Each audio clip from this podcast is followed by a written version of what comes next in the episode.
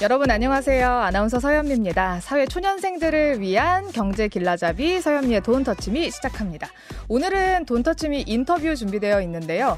여러분 경제 기사 보면 왠지 다 맞는 말 써 있는 것 같죠. 왠지 정보를 다 얻을 것만 같죠. 하지만 아닙니다. 아닌 경우도 있어요. 알고 보면 문제적 기사도 꽤 된다고 하던데 말이죠. 오늘은 경제 기사를 한번 탈탈 털어보겠습니다. 이상민 나라살림연구소 수석 연구위원 나와주셨습니다. 안녕하세요. 예, 안녕하세요. 위원님, 제가 요즘 계속 보던 그 기사 중에 예. 실업 급여가 실업 급여 아, 니냐 예. 이 기사 굉장히 눈여겨봤었는데 예. 이 실업 급여가 정말 달콤합니까? 아, 실업 급여가 실업 급여처럼 이렇게 달콤하진 않고요. 네. 저는 여태까지 사실 실업 급여를 한 번도 받아본 적이 없어요. 음. 그러면은 제가 자랑하는 건가요? 아니면은 거꾸로인가요?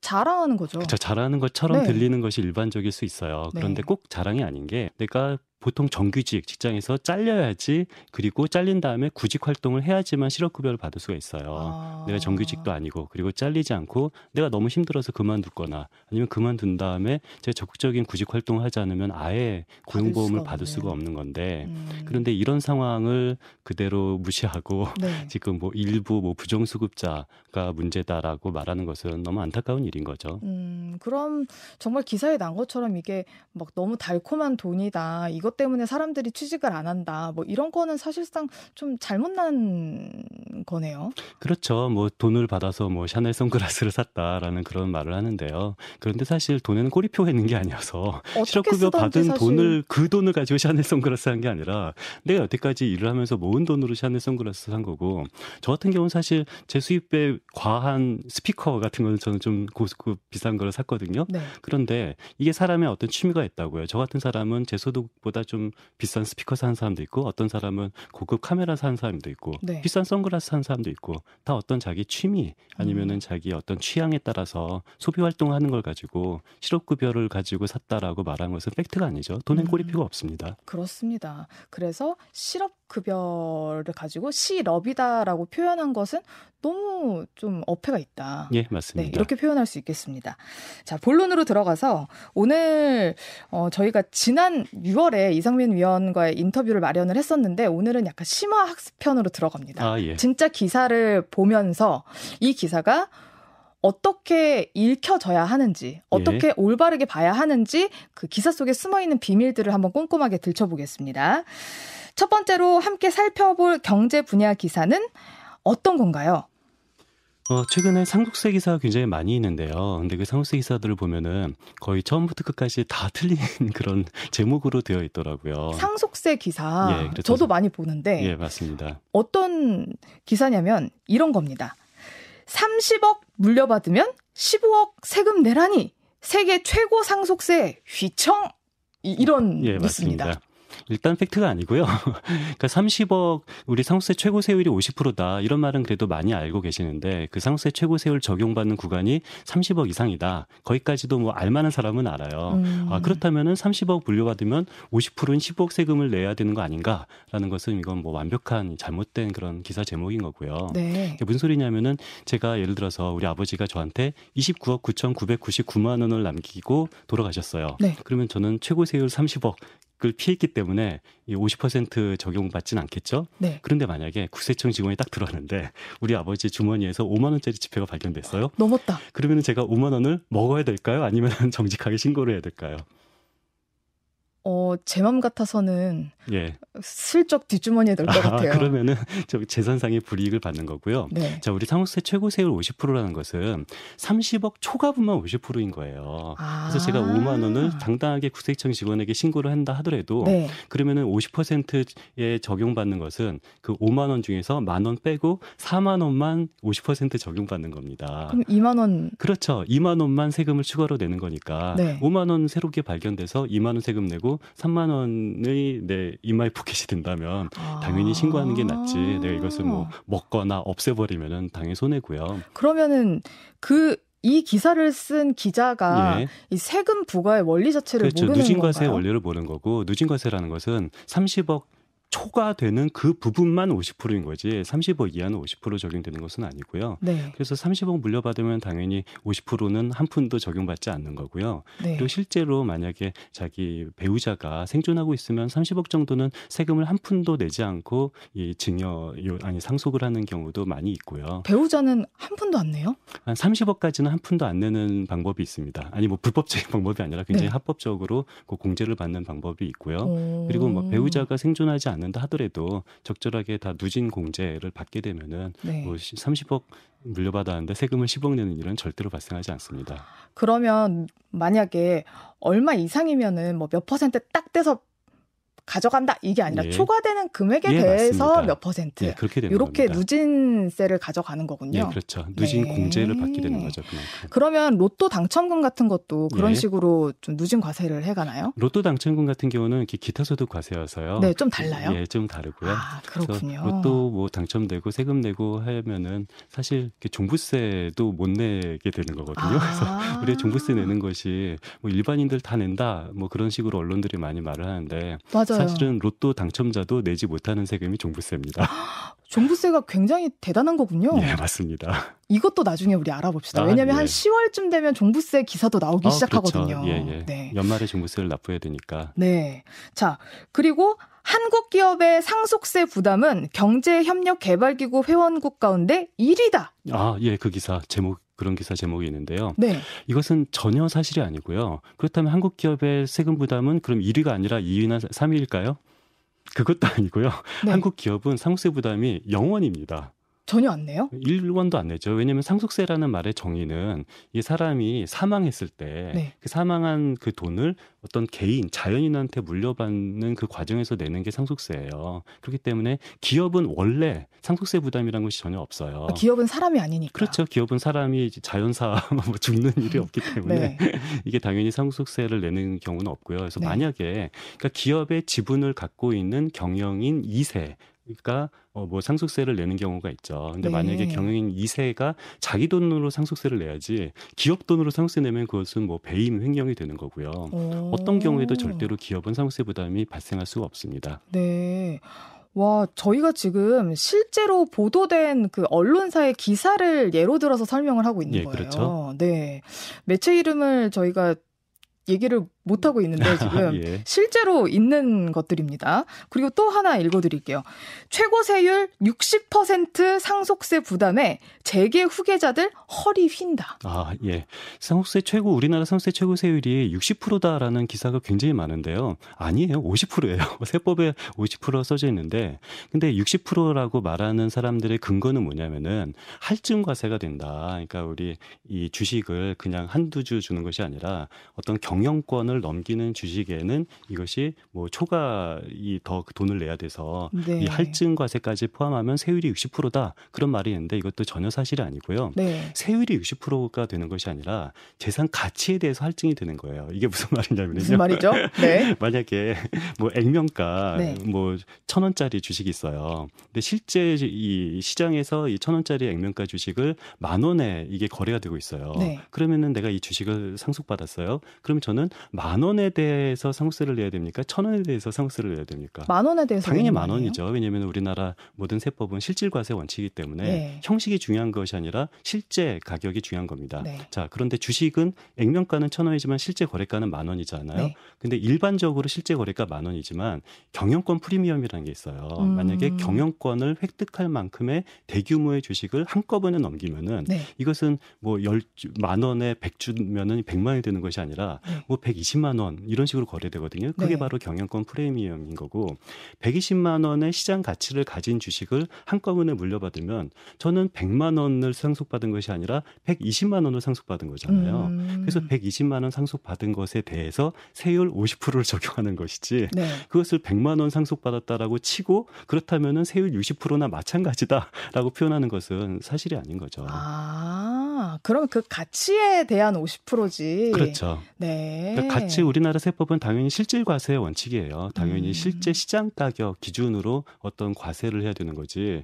이것이 만약에 한 주를 거래를 했을 경우에는 만 원이 아니냐 이건 말이 안 되는 거죠. 어, 그리고 뭐 허리가 휜다고 표현하기도 좀 그렇네요. 경영 권을 가지게 되는데 사실 경영권이라고 얘기하는 것도 좀 그런데 이게 존재하지 않는 말이에요. 그러니까 전 세계에서 우리나라만 있는 것이 경영권이거든요. 그러니까 경영권은 만약에 영어를 한다면 뭐 management right 그런 말은 이 세상에 존재하지 않아요. 지분을 많이 가지고 있는 그렇죠. 내가 지분을 많이 갖고 있으면 경영을 할 수가 있는 어떤 할 수가 있는데 내가 만약에 지분을 많이 갖고 있지 않더라도 경영할 수가 있어요. 왜냐면은 음. 나의 경영 능력이 증명만 되면은 네. 누구든지 이 경영 CEO가 될 수가 있습니다. 근데 만약에 내가 경영 능력이 증명이 되지 않았는데 단순히 주식만 많이 갖고 있다고 해서 내가 경영을 하게 되면은 그 음. 그 기업의 경영에 좋겠습니까 나쁘겠습니까? 당연히 나쁘겠죠. 그렇기 때문에 우리는 단순히 지분을 많이 갖고 있는 그런 이세라고 하더라도 어떤 경영 능력이 증명되지 않으면은 그 기업을 지배하지 못하게 하는 것이 저는 음. 시장 원리에 맞다고 생각합니다. 음, 제가 계속 말하는 것은 사회 정의라기보다는 네. 시장 원리에 시장 부합하다라는 네. 겁니다. 그렇습니다. 그럼 이렇게 사실과 다른 이야기들이 기사 제목으로 왜 이렇게까지 올라가는 건가요? 일단 세금 원리에 대해서 조금 학습이 부족하다라는 아. 생각이 들고요. 그리고 좀 심정적으로 어떤 기업을 원한다기보다는 어떤 기업주 2세에 대해서 이해관계를 더 많이 갖고 있는 거 아닐까. 음. 저는 기업과 기업주 2세 경영인과는 이해관계가 다르거든요. 음. 저는 어떤 그 경영이 있는 이해관계보다 항상 기업의 이해관계에 음. 관심을 아, 갖고 있습니다. 네.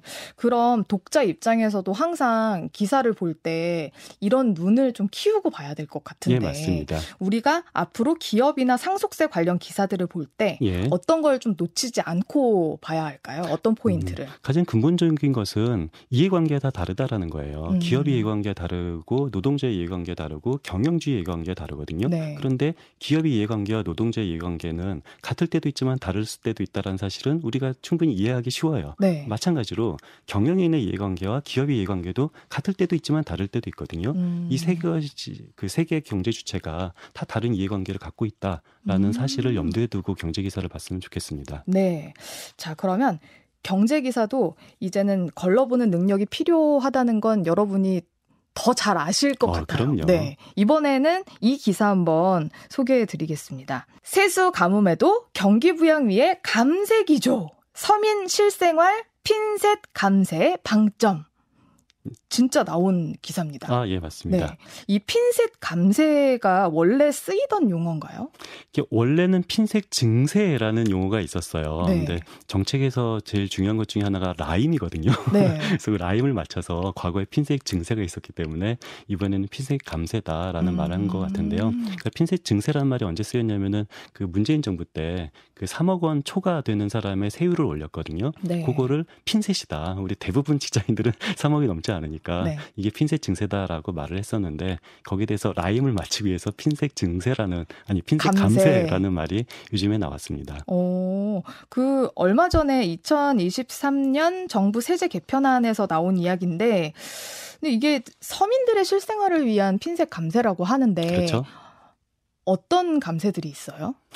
그러니까 이 중에서 보통 신용카드 감세 요 직장인들 많이 받잖아요. 네. 근데 그 신용카드 중에서 특별히 이런 도서를 사거나 아니면은 전통시장에다 쓰는 경우에 신용카드 감세를 조금 더 잘 해줄 수 있는 것을 확대를 했습니다. 네. 그런 부분을 이번에는 서민들을 위한 핀셋 감세다라고 정부가 홍보하고 있습니다. 어, 전 궁금한 게 예. 서민의 개념이 어떻게 돼요? 아, 그래서 뭐 경제학적인 개념이 아니어서요. 네. 그냥 감정적으로 우리가 알 수가 있는데요. 근데 저는 서민들을 위한 핀셋 감세라 감세라는 말은 이건 물리적으로 불가능하다고 생각해요. 왜냐면은 감세에 대한 혜택은 네. 세금을 줄여주는 거잖아요. 내가 만약에 세금을 내고 있지 않는다면은 감세에 대한 혜택을 한 푼도 받을 수가 없어요. 아. 그런데 지금 우리나라 근로소득자 직장인의 한 35% 정도는 세금을 한 푼도 내고 있지 않거든요. 뭐 세금을 뭐 내기 싫어서 안 내는 것도 아니고 네. 어떤 뭐 불법적인 것 때문에 안 내는 게 아니라 내가 세금을 내는 최소한의 금액에 미달되기 때문에 세금을 아. 내고 싶어도 못 내는 되는 그런 저소득 근로자가 하위 35% 정도는 돼요. 어... 그렇다면은 핀셋 감세를 했을 때 하위 35%에게는 어떤 혜택이 있을까요? 어떤 혜택도 돌아가지 어떤 않죠. 어떤 혜택도 돌아가지 않죠. 어차피 지금도 세금 내지 않으니까. 네. 그렇다면 세금을 조금 내는 사람이 있고요. 세금을 많이 내는 사람이 있는데 네. 세금을 뭐 조금 내는 사람이 뭐 이번에 뭐 신용카드 공제를 범위를 확대한다 하더라도 실질적으로 늘어나는 세부담 감소액이 한 달에 천 원이 넘지 않아요. 그렇다면 어, 네, 그렇죠. 네. 한 달에 내 세금을 뭐 하위 요 하위 35% 이하는 뭐 이런 혜택도 못 받고 네. 그냥 중산층 정도는 뭐 한 달에 천원 정도 감세 혜택을 받는데 네. 그렇게 해서 우리나라 세수가 줄어들면은 네. 결과적으로 내 세금 천원 줄어드는 것보다 어떤 재정 지출 규모가 줄어들 수밖에 없기 때문에 네. 저는 이런 피세 감세는 서민들에게 혜택이 돌아올 수가 없다라고 생각합니다. 아, 그, 아, 결국 감세를 해서 내가 받을 수 있는 혜택은 없 되는 그렇죠. 거군요. 없거나 대단히 뭐 제한적인데요. 우리 굉장히 유명한 경제학 실험 중에서 네. 최후 통첩 게임이라고 있어요. 알고 네. 계시죠? 이 최후 통첩 게임 이름이 뭐냐면은 뭐 10만 원을 딱 주고 이, 이 배분을 하는 거예요. 나 5만 원 가질 테니까 너도 5만 원 가질래? 라고 딱 배분했을 때 어, 그럼 당연히 thank you 하고 수긍하겠죠? 근데 어떤 사람이 내가 9만 원 갖고 너는 만 원만 가질 거야 라고 제안을 해요. 네. 기분이 나쁘죠? 네. 나만 원 안 받아 라고 하면은 진짜로 만 원도 나도 못 받고 상대방도 못 받는 거예요. 네. 그렇다면 만 원이라도 받으려면은 우리는 억울해도 만 원을 수용해야 되잖아요. 네. 그렇지만 보통 사람들은 억울하면 그러면 차라리 땡판을 친다, 아~ 안 받는다라는 것이 그 최후 통첩 게임의 일반적인 실험 결과거든요. 네. 그런데 만약에 저는 이런 가상의 실험을 한번 해봐요. 그냥 길 가는 사람이 그냥 만 원을 딱 주고 받을래라고 했을 때 안 받는 사람 아무도 없죠. 저 같은 도 당연히 받죠. 네. 왜 받냐면은요, 이것이 최후 통첩 게임이라는 사실을 모르기 때문에 그래요. 음. 만약에 이것이 최후 통첩 게임이다라는 사실을 인지하고 이 사람이 10만 원을 당신과 너를 사이에서 배분을 한다라고 한다면 당연히 나는 만 원 받고 저 사람은 9만 원 받는데요. 그럼 나는 이거 안 받고 말 거예요라고 할 텐데 우리나라 세금이라는 것은 저는 최후 통첩 게임이라고 생각을 합니다. 음. 무슨 소리냐면은 그래도 내 세금 천 원이라도 감해주면은 뭐 천 원, 뭐 백 원이라도 감해주면 이득이지라고 생각할 수도 있는데요. 그렇지 않습니다. 내 세금이 천 원 감해지면은요 상대방 조금 더 고소득자 세금은 10만 원, 20만 원이 감세가 될 수가 있고요. 네. 근데 더 중요한 것은 저는 일반 최후 통첩 게임도 아니고 참가비가 있는 최후 통첩 게임이라고 생각하거든요. 네. 우리나라 세금은 우리나라 국민으로서 네. 누구나 다 부가가치세든 간접세를 내잖아요. 참가비가 있는 최후 통첩 게임에서 음. 내가 2만 원의 참가비를 냈는데 내가 나의 세금을 천 원 감세시켜주고 좀 고소득층 세금을 5만 원 감세시켜준다. 어. 이것은 받으면 안 되는 거죠. 그렇네요. 감세라는 건 결국 돈이 많이 있거나 많이 벌고 있는 사람들이 더 많이 받아가는 혜택이라는 그렇죠. 거다. 어. 그래서 우리가 단돈 천 원이라도 감세되는 것을 나는 thank you야라고 인식하는 사람들은 이 어떤 우리나라 조세 제도가 참가비가 있는 최후 통첩 게임이다라는 사실을 인지하지 못하기 때문에 네. 그런 잘못된 판단을 하는 거죠. 그러면은 서민만을 위한 서민을 위한 감세 핀셋 감세는 있기 어렵다는 말씀이신가요? 저는 물리적으로 불가능하다고 보고요. 음. 모든 세금을 다 충분히 거둔 다음에 서민들을 위한다면은 세금 감면 형식이 아니라 재정 지출 형식으로 우리는 아. 이 복지를 구현해야 되는 뭐 거지. 뭐 바우처 형식이랄지. 맞습니다. 어떤 재정 지출이 돼야 되는 거지. 네. 세금 감면 형식을 통한 해서 서민들에게 혜택을 준다. 저는 이것은 불가능한 정책이라고 봅니다. 네. 요새 경제 뉴스들 보면은 왜 국가 재정을 가정 살림에 비유하는 기사도 예. 굉장히 많던데 요즘 감세 기조여서 그런지 몰라도 국가 재정이 많이 이제 줄어들었다. 맞습니다. 그래서 우리 허리도 많이 쪼여야 된다. 네, 그렇죠. 이런 얘기를 되게 많이 하더라고요. 예. 정말 그래야 되는 건가요? 아, 저는 국가재정을 오해하는 가장 큰 문제가 가정살림과 국가재정의 원칙을 혼동하는 거라고 생각하는데요. 가정살림 원칙 모르는 사람 아무도 없어요. 제가 수입이 늘면은 어무 좀 지출 늘려도 되는 거고요. 소고기도 좀 사 먹을 수 있는 거고 네. 수입이 줄어들면은 허리띠를 졸라매야 되는 것이 가정살림 원칙이잖아요. 그런데 국가재정의 원칙은 내수가 안 좋으면 세수입이 줄겠죠. 내수가 안 좋아서 세수입이 줄을 때는 국가는 오히려 더 지출을 확대해야 됩니다. 그리고 음. 경기가 과열이에요. 경기가 과열이면 세수입이 많아지겠죠. 네. 그렇다면 오히려 국가는 지출을 줄여야 되는 겁니다. 어. 국가재정의 원칙과 가정살림의 원칙은 정반대여야 되는 건데 음. 국가재정의 원칙을 잘 모르는 언론들이나 일반 시민들이 국가재정 원칙과 가정살림 원칙을 혼동하는 거에 대해서 저는 가장 큰 문제가 있다고 생각합니다. 어, 왜 그러면 기사를 이렇게 쓰는 걸까요? 나라 걱정을 너무 많이 하는 것 같은데요. 그러니까 나라 걱정을 제대로 해야 되는데요. 네. 우리 가정살림의 비유 비유해서 국가 재정을 이해하다 보면은 우리가 제대로 된 국가 재정을 이해하지 못하고 잘못된 처방 할 수밖에 없는 거죠. 음, 그러면 오히려 요즘 계속해서 뭐 추경을 더 해야 된다 이런 얘기를 하잖아요. 예. 그러면 오히려 지금은 추경을 더 해야 되는 시기라고 보시는 건가요? 그러니까 추경이라는 것은 뭐 이 지출을 감추경, 감액하는 네. 것도 추경이고 지출을 늘리는 것도 추경인데요. 일단 원칙은 그렇습니다. 물론 음. 그 원칙에 반하는 그런 실생활에서는 약간의 예외가 있을 수는 있지만 아무튼 원칙은 확실한 원칙은 국회재정의 원칙은 어떤 이 내수가 안 좋을 때일수록 국가가 지출을 확대된다라는 것은 음. 원칙은 맞습니다. 네. 그런데 어쨌든 지금 국가 빚을 더 늘리는 건 안 된다라는 정권의 기조가 있으니까. 예. 네, 그래서 반대를 하고 있는 입장인데. 음. 지금 현재 국가 빚이 굉장히 올해 같은 경우는 이 재정 수지 적자폭이 굉장히 커질 것 같아요. 네. 그래서 왜냐하면은 이번 정부가 재정 건전성 강조하는데 사실 작년도 그렇고 올해도 그렇고 재정 건전성에 굉장히 큰 빨간불이 들어왔습니다. 네. 그 이유는 뭐냐면은 감세를 했기 때문입니다. 감세를 해서 세수입이 굉장히 적게 들어오기 때문에 우리나라 올해 재정 건전성이 굉장히 빨간불이 들어왔고요. 음. 그래서 어떤 감세와 재정 건전성 두 마리 토끼는 절대로 동시에 잡을 수가 없다. 음. 우리는 둘 중에 한 마리 토끼는 포기해야 된다라는 사실을 정확하게 국민들에게 알리고 설명을 해야 되는데 네. 우리는 감세도 할 거고 재정 건전성도 추구할 거예요라고 말하는 것은 정직한 말이 아닌 거죠.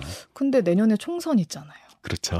네. 그래서 총선이 있을 때까지 우리는 감세와 재정 건전성 두 마리 토끼를 다 동시에 잡을 수 있을 거예요라고 말하는데 그 두 마리 토끼를 다 잡을 수는 없다라는 사실을 네. 이 재정학 원론에서 너무도 당연한 얘기입니다. 음. 그럼 우리가 이제 기사를 좀 믿을 만한 기사를 보려면 예. 그런 눈을 갖기 전에 보려면 좀 믿을 만한 기자 를 두고 좀 구독하는 형식으로 보는 게 좋을까요? 어떤 형식으로 기사를 보는 게 좋을까요? 평소에?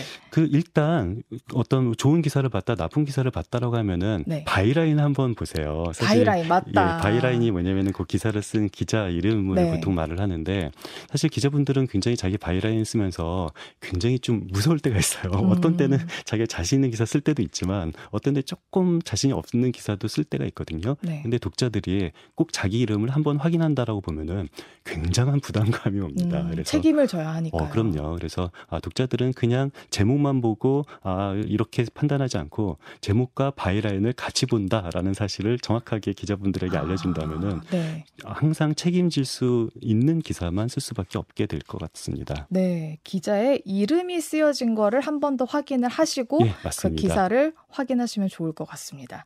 우리가 지난 시간에는 그 숫자를 제대로 봐라, 예. 그래프도 제대로 봐라. 맞습니다. 이 얘기를 하셨었고 이번에는 기업의 입장이냐 그 경영주의 입장이냐? 어, 맞습니다. 이것도 한번 살펴봐라. 라는 말씀을 또 해주셨고, byline을 꼭 한번 살펴봐라. 이 얘기도 해주신 것 예, 예. 같습니다. 예. 네.